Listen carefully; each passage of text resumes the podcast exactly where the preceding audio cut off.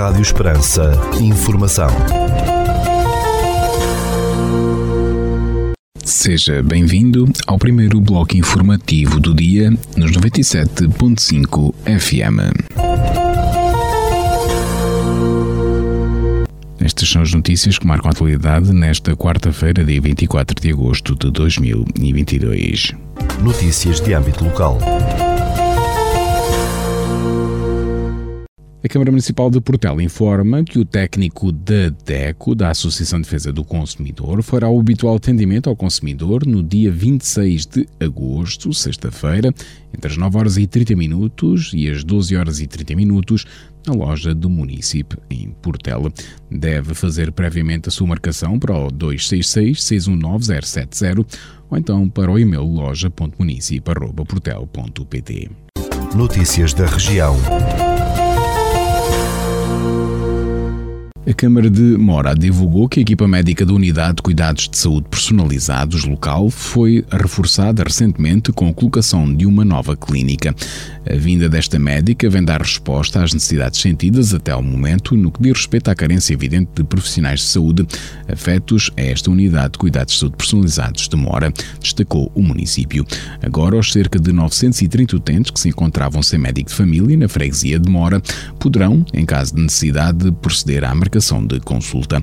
A autarquia disse que vai continuar em articulação com a Administração Regional de Saúde e o Agrupamento de Centros de Saúde a procurar soluções para que a população esteja salvaguardada em matéria de cuidados médicos. Em busca dos sons esquecidos é o título da exposição, com imagens digitais de Pedro Carvalho, que pode ser visitada nos Passos dos Henriques, em Alcácevas, no Conselho de Viana do Alentejo. Esta mostra está patente até 28 de agosto.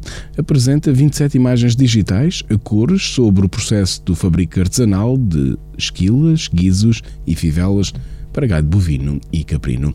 O trabalho, realizado numa fundição campanil em Alcácevas, centrou-se no registro fotográfico documental de todo o processo artesanal de produção daqueles objetos de sinalização sonora do gado.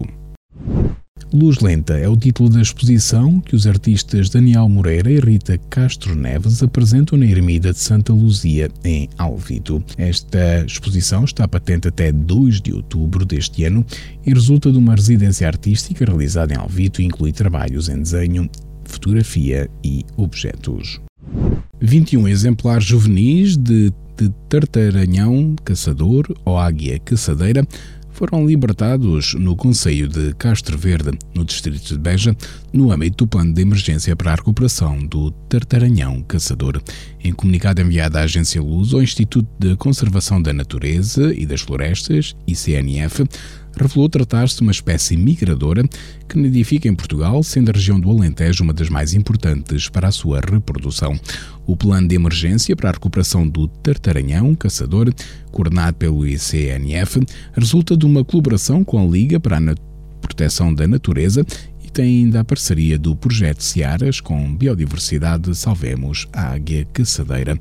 Este projeto envolve o Centro de Investigação em Biodiversidade e Recursos Genéticos, o Clube de Produtores Continente, a Associação Nacional de Produtores de Cereais, a Palombar, Conservação da Natureza e do Património Rural e a Sociedade para o Estudo das Aves. O plano de emergência teve início no mês de março com a prospecção e localização de colónias e ninhos em áreas de produção de feno. Os ovos recolhidos seguiram para um centro de criação onde foram incubados em instalações especializadas para o efeito e alvo de uma monitorização constante. O objetivo era que a incubação se realizasse com adequado nível de temperatura e umidade e se maximizasse o sucesso da eclosão. Após o nascimento, as crias foram alimentadas em ambiente climatizado até poderem ser transferidos para as instalações de aclimatação ao habitat natural construídas especificamente na herdade do Val Gonçalinho, propriedade da Liga de Proteção da Natureza no Conselho de Castro Verde. As primeiras crias foram transferidas para este local em junho, com aproximadamente 30 dias para que fossem sendo preparadas para a sua devolução à natureza, o que aconteceu já em pleno mês de julho. De acordo com o Instituto, na Zona de Proteção Especial de Castro Verde foi estimada em 2011 a presença de 214 casais reprodutores de tartaranhão caçador, sendo que em 2021 na mesma área já eram apenas 50 casais. Estes valores indicam um decréscimo do número de casais de tartaranhão caçador em Portugal de aproximadamente 75% nos últimos 10 anos, que atinge os 85% no Alentejo. Foi devido à situação muito crítica em que a espécie se encontra no país que se iniciou este plano de emergência, coordenado pelo ICNF, para evitar a extinção desta espécie em Portugal. O ICNF destacou ainda o esforço inédito em que foi necessário efetuar a incubação ex situ, fora do meio natural dos ovos, para assegurar a sua sobrevivência e aumentar o número de juvenis que foram agora devolvidos ao meio selvagem. A Guarda Nacional Republicana está a realizar a Operação Verão Seguro 2022 até o dia 15 de setembro em todo o território nacional através do reforço de patrulhamento, de apoio e de fiscalização a fim de garantir a segurança, a ordem e a tranquilidade públicas, com particular ênfase nas zonas de maior aglomerado de veraneantes e turistas, nos estabelecimentos de diversão noturna, considerados mais críticos, nos principais eixos rodoviários e nos locais de festas, romarias e eventos de grande dimensão, bem como a garantia da proteção da natureza e do ambiente. Com o aproximar da época estival, é expectável um crescente número de turistas nas zonas turísticas, na área de responsabilidade territorial da Guarda, registrando-se assim um aumento substancial de população. Esta população flutuante, nacional e estrangeira, requer da GNR um esforço acrescido para garantir a segurança de pessoas e bens e garantir a tranquilidade pública.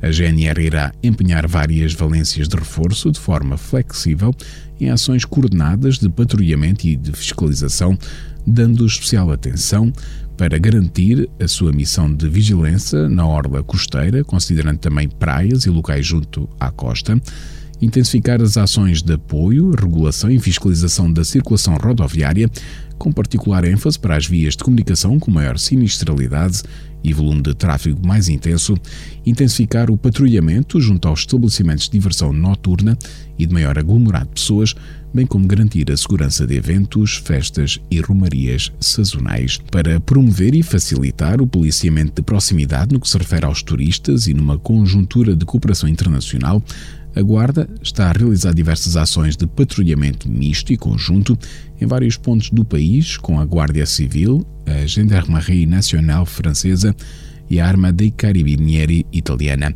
contribuindo para o clima de segurança de quem visita Portugal. Para além do patrulhamento misto, irá garantir atendimento, acolhimento e encaminhamento diferenciado para estes cidadãos em específico. Os militares da GNR desenvolvem ainda ações de informação e sensibilização no âmbito do policiamento de proximidade, por forma a prevenir potenciais riscos e perigos e por forma a reforçar o sentimento de segurança durante a sua estadia. Ficamos agora com a efeméride do dia.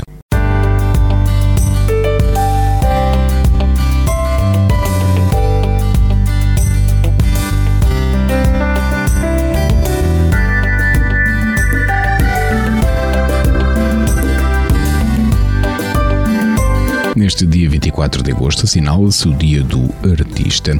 Neste dia, também conhecido como Dia dos Artistas, estão de parabéns todos os artistas do mundo, desde os atores, realizadores, poetas, escritores, pintores, escultores, compositores, músicos, dançarinos, artesãos, fotógrafos, desportistas, entre tantos outros.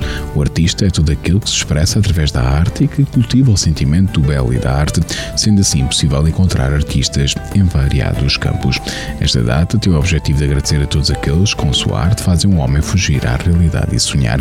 Seus artistas, o mundo não seria tão colorido e valioso.